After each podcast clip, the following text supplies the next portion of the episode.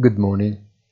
When everything seemed to be heading towards almost monotony, a shock comes from China that shuffles the deck.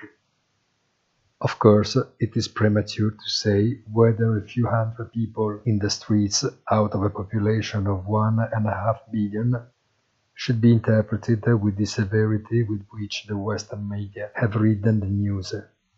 Because in this very delicate phase, when the geopolitical center of gravity is clearly moving, it is not evident what is cause and what is consequence.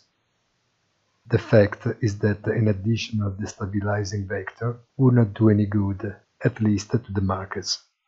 Have a nice day and please visit our site easy-finance.it.